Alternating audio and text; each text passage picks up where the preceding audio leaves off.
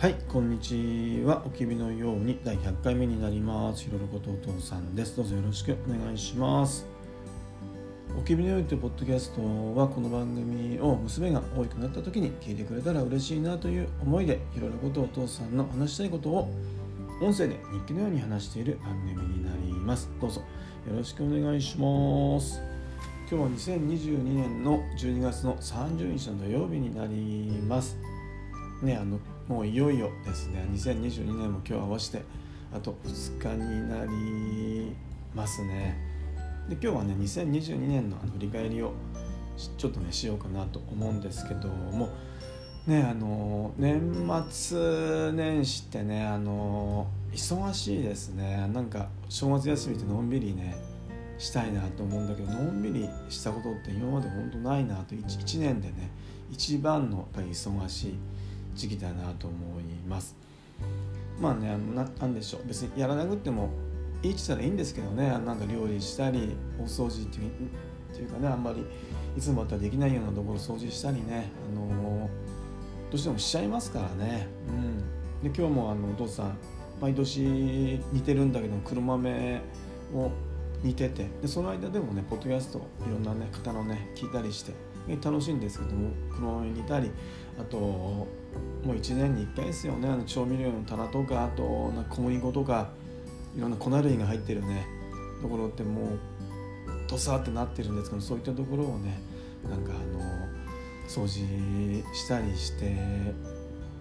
います。でねお母さんがねあの28日からねちょっと調子が悪くてあの吐き気とねあの下痢があって、はい、胃腸炎でしょうね。でちょっとダウンしてたので、まあね、あのそういったこともあってもうちょっといろんなことでちょっとバタバタバタバタとしてたんですけどもやっとねお母さんが今日になってだいぶ良くなって今ね我がちゃんとねあの、はい、ちょっと買い物に行っていますね。で若ちゃんもね本当なんだろうなあの、うん、こっちが申し訳ないく思うぐらいね聞き分けがいいっていうかね、うん、お母さんと一緒にね遊びたいと思ったのにお母さんが調子が悪いっていうのが分かったらね、うん、そこ切り替えてねあのお父さんと一緒に何かやろうとしたりね遊んだりねしたりってねはい。ほんと聞き分けがねまあなんだろうなあのうんと頭が下がるなと、はい、ありがとうねってかわいそうだなっていう思いもねありました。今日でも農家さんがねだいぶ調子良かったのでね、はい、とても嬉しそうにね、はい、してましたね。でなんでしょうあの赤ちゃんも28日ね保育園最終日でその時お父さんが迎えに行った時に、「お父さん」って「大掃除やったんだよ」って言ったんですねで「え大掃除?」って言って「大掃除じゃないの?」ってお父さんあの直球で返したら赤ちゃんねちょっと困ったようにね「あの大掃除だよ」って「間違えただけ」って言ってね言った言ってましたね可愛かったですねであの昨日もねあの大掃除やりたいんだっつって。でお父さんがねあの大掃除でしょっつったら大掃除だよっつってねなんかあのはい自分のおもちゃ箱とかねあのはい片付けてましたね。でねあの長年ね一緒に暮らしていたあのお人形とかおもちゃとかもね今使わなくなったものとかはねあのさよならしようっつってありがとうっつってねはいさよならをしています。はいはいあのー、ね皆さんもねいろんな、あのー、年末年始の過ごし方ってあるでしょうけどもはい健康でね、あのー、いい年をね迎えていただけたらなと思います。でそうです。あのおきびの方にもね今回100回目になるんですよね。はい。ねよくぞ100回もねやれたなとはい本当思っています。それはねあのひとえにあのー、ね若ちゃんにね残すっていうもちろん名目もあるんだけどもあの聞いてくださる、ね、方がねやっぱりあのいるっていうことはやっぱ大きいですよね。はい。聞いてくれる方がねあの何人かいらっしゃるっていうことでねあのはい。続けようってねあの思うしあの樋口さんとか周さんとかがねあのもうどんなにクオリティがね質が悪くてもっていうか質を求めないでねあのとにかく続けることだっていう、それが本当励みになって、はい、とにかくもう続けようっていうね思いだけであのこの100回目になりました。でやっぱりね一つ一つ積み重ねてねこの100回ってなるとねやっぱり大きいですよね。あのはい。積み重なったねあの質はねあの大してあの変わんないけどもあのこの積み重なったことっていうのはね本当にかけがえのない大きさだなと思っています。本当にあの皆さんあのどうもありがとうございます。そしてこれからもねどうぞよろしくお願いします。で前置きが、ちょっとだいぶ長くなったんですけども2022年の振り返りを簡単にちょっとしたいと思っています。で点数としてはですねあの80点だなと、はい、でね割と高い点だなと自分でもねあのちょっと驚いたんですね。でえーと、このポッドキャストでもね2022年の抱負とかっていうね回があってでもそれじゃ聞き返していないので何ができて何ができなかったのかっていうかねあのっていうのはあのここで話せないんだけどもなんか感覚的に、はい、あの割とねいい年だったのかもしれないなって今、はい、少し自分でも驚いてるんですけど思っています。っていうのもねあの夏頃ですよねあの今までの人生で一番働くことやね仕事に対してねもうどん底にいたように感じるんですでその頃はね本当に辛くってねあのなんでしょうこのね泥船はねいつかね沈むことは分かっているのにねあのねこのそのね泥船にね沈むことが分かっている船に乗ってね必死になって漕いで漕いでね何年も漕ぎ続けてね来た気がするんですね。ですねこの夏頃はね本当もうそのもう泥船がねもう本当沈みそうでどんどんどんどん溶けていってねああもうどんなにもがいて漕いでも進まないぐらいのね状況だったんですけども何でしょうねあのちょっとしたきっかけがあってまあ泥船のねこの流れにはあの、まあ、乗り続けているんだけどもまあ、泥船からはね、まあ、自分自身で降りてみてで自分のペースやね自分の価値観でね、まあ、自分で泳いでいけばいいのかなっていうふうにね思ったんですね。ただそこのね思った中で例えば自分のペースとかあの自分の価値観でね、まあ、泳ぐにはねそこにはやっぱ相手のペースとかね相手の価値観をね尊重して理解した目じゃないとダメだなっていうふうに思ってなんかすごくね相手のことをね考えるようにあのなったのが結構大きかったかなと思います。で今までねほんと自分であのもう必死になっていることもあったりねあと自分でやっぱりね自分自身やっぱり苦しめてきたことっていうのは結構あるああるんですよね。あの例えばあのお父さんが、えー、大学卒業して働き始めた頃ってあの24時間働けますかっていうぐらいのね感じであのもう、はい、実際24時間働いてましたよね。あの365日。そんなあの10年15年と、はい、やってきて仕事っていうのはもうそういうもんだっていうかねそうじゃないとダメだっていうふうにねなんかそんな価値観でね、はい、お父さん自身もねあのやってきて。でもちょっとある時にねあのそういうことができなくなってそれからもね何でしょうあの他の人からねそんなに働かなくてもいいよっていうかね別に働かなくてもいいんだよっていうねふうに思われていてもあの自分自身でもっともっと働かないといけないとかねもっともっといろんなことができるはずだとかねあのすごく自分でねあのまあ苦しめてきたっていうかねいうことがね結構あったんですね。でそういった気持ちはねやっぱりこれからもまあ少なからず変わらないのかなと思うんですけどもでもねなんかねだいぶやっぱりね若ちゃんが生まれてきてねまあ、解放されましたよね。はい、うん、でそんなことでねなんか80点っていうのつけれたのかなと、はい、思います。でそういった気持ちにね慣れたねあの、まあ、一番のきっかけって何だろうなってちょっと考えたんですけどもそれはねあのこの「おきびのように」のポッドキャストでですねあの毎日お祝いしようのねモーさんとねお話をさせてもらうことがあったんです。で対談でね、あの3回か4回で間にね分けて、あの配信させていただいたんですけどもその時にねモーさんからねあの、まあ、ヒロロさんはねいろいろなことやってきたよねとかね。まあそいろんなことやってきた時は楽しかったんでしょうとか。でね本当一瞬一瞬がねイベントだと思ったらいいんじゃないのとかね。でヒロロさんみたいな人だからねあの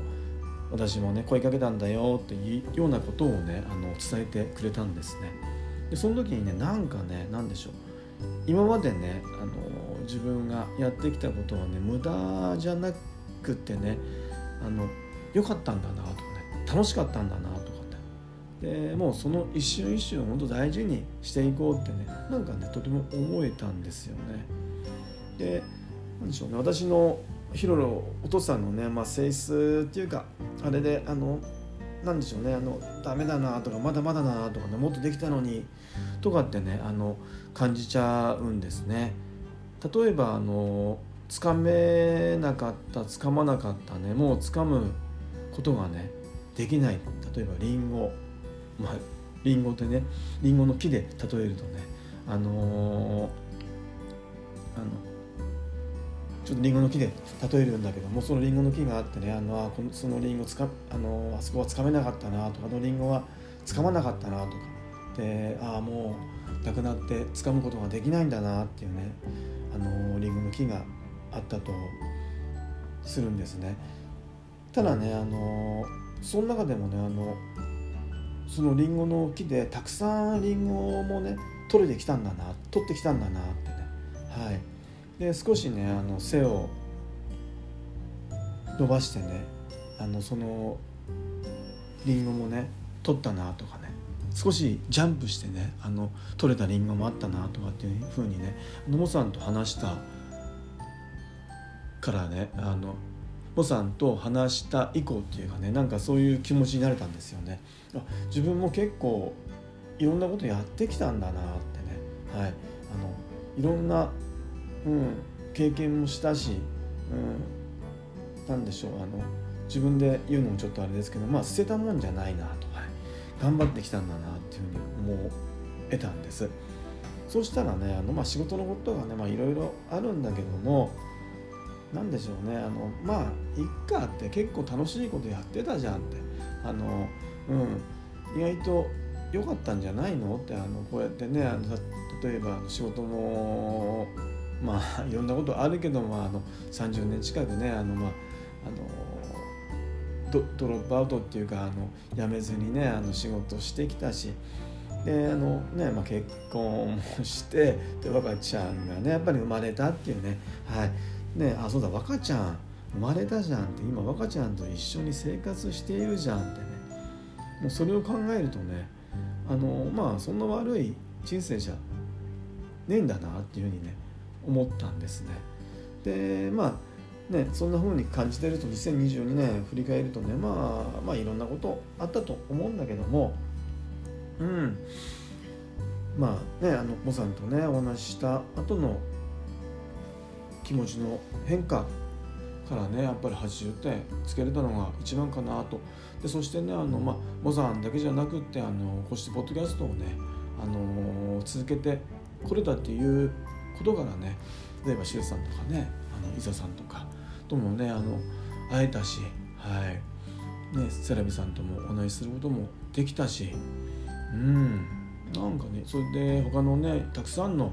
方たちともねあのまあリアルでねあの会うこともできたしなーってね考えるとあなんか楽しいこといろんなことあったんだなってはい感じています。うん、あの本当ポッドキャストやっててよかったですね。あので樋口塾に入れたり、古典クリューだったり、ね、このポッドキャストっていうのを知って、はい、あのつながった多くのたくさんの、ね、仲間とね出会えたことっていうのが、はい、この2022年全てだったのかなと、はい、思っています。でまあ何でしょうね。まあ一つ一つにちょっと取り留めもない振り返りなんですけどもちょっと残しておこうかなと思っています。うん、でね2023年ですよね。またどっかであのー、何でしょう。2023年どんなことしたいかっていうね抱負みたいなのを話そうかなと思うんですけどもあの赤ちゃんがね小学生になりますよね。はい。小1ですよね。どういった変化があるのかね。まあいろんなね大変なこともあるんだろうけどもはい。目の前にあるねリンゴを一つ一つ取ったりね、まあ、時にはねあの「えいや!」ってねジャンプしてね取ったりしながらね、はい、一瞬一瞬をね大切に過ごしていけたらなと思っています。でうん。そうかなそんなところかな。って本当赤ちゃんが赤ちゃんもねでそうださ若ちゃんがその2022年はも劇的にねあの成長した年だなと思って。ます。いやー何でしょう。あのー、うん。やっぱりね可愛すぎたやっぱ1年でしたよね。あの本当赤ちゃんの頃もねやっぱ可愛かったんだけどね。うん。ただねその頃のね可愛さっていうのは正直言って忘れちゃいましたよね。それはねあの子供がねいない頃ってねよく友達とかがねいやあの赤ちゃんの頃可愛かったでしょとかって聞くとあのいやその頃も忘れちゃったなとか言ってね。なんか随分白状なこと言うもんだなと思ったけども。でもね多分ねあのお父さんもね今感じているけどもやっぱり可愛さってね更新されるんですよね。やっぱり赤ちゃんの頃も可愛いんだけどやっぱり今はもう可愛いからどんどんどんどん更新されるからあのもう赤ちゃんの頃の可愛さっていうのはやっぱりもうなんでしょう、うん、もうそことそこにねあの上塗りじゃないけどもあのはいあの今の可愛さっていうのがねもう圧倒的すぎてねはい。あのその頃の可愛さっていうのはねあの思い出さないでもね幸せなんだろうなっていうふうにさあの子供をね若ちゃんがね生まれてきてあの思っています。本当ね若ちゃんが劇的にねあの大きくなったあの可愛くなった一年だなと思っています。はい。でそうですね。最後になりますけどもあのこうしてね本当あのね聞いていただける方がね少なからずあのいるっていうことは本当幸せだと思っています。でねさっきもちょっと話したんですけども2022年はね実際お会いできた方などもねあのたくさんいてね本当にありがとうございました。で2023年もねどっかでねお会いできたら、えー何かでねお話できたらね本当嬉しいなと思っています。でねまあ月並みですけどもあの年末年始ね良いあの健康でねあの良いあの年末年始をあのお過ごしください。でねまたあの2023年にね元気にねあの皆さんの声を声やね顔がね聞けるように見れるようにねお父さんもはい頑張っていきたいと思っています。ではあの皆様良い年をお迎えください、えー、2022年本当にありがとうございました。ではまたありがとうございます。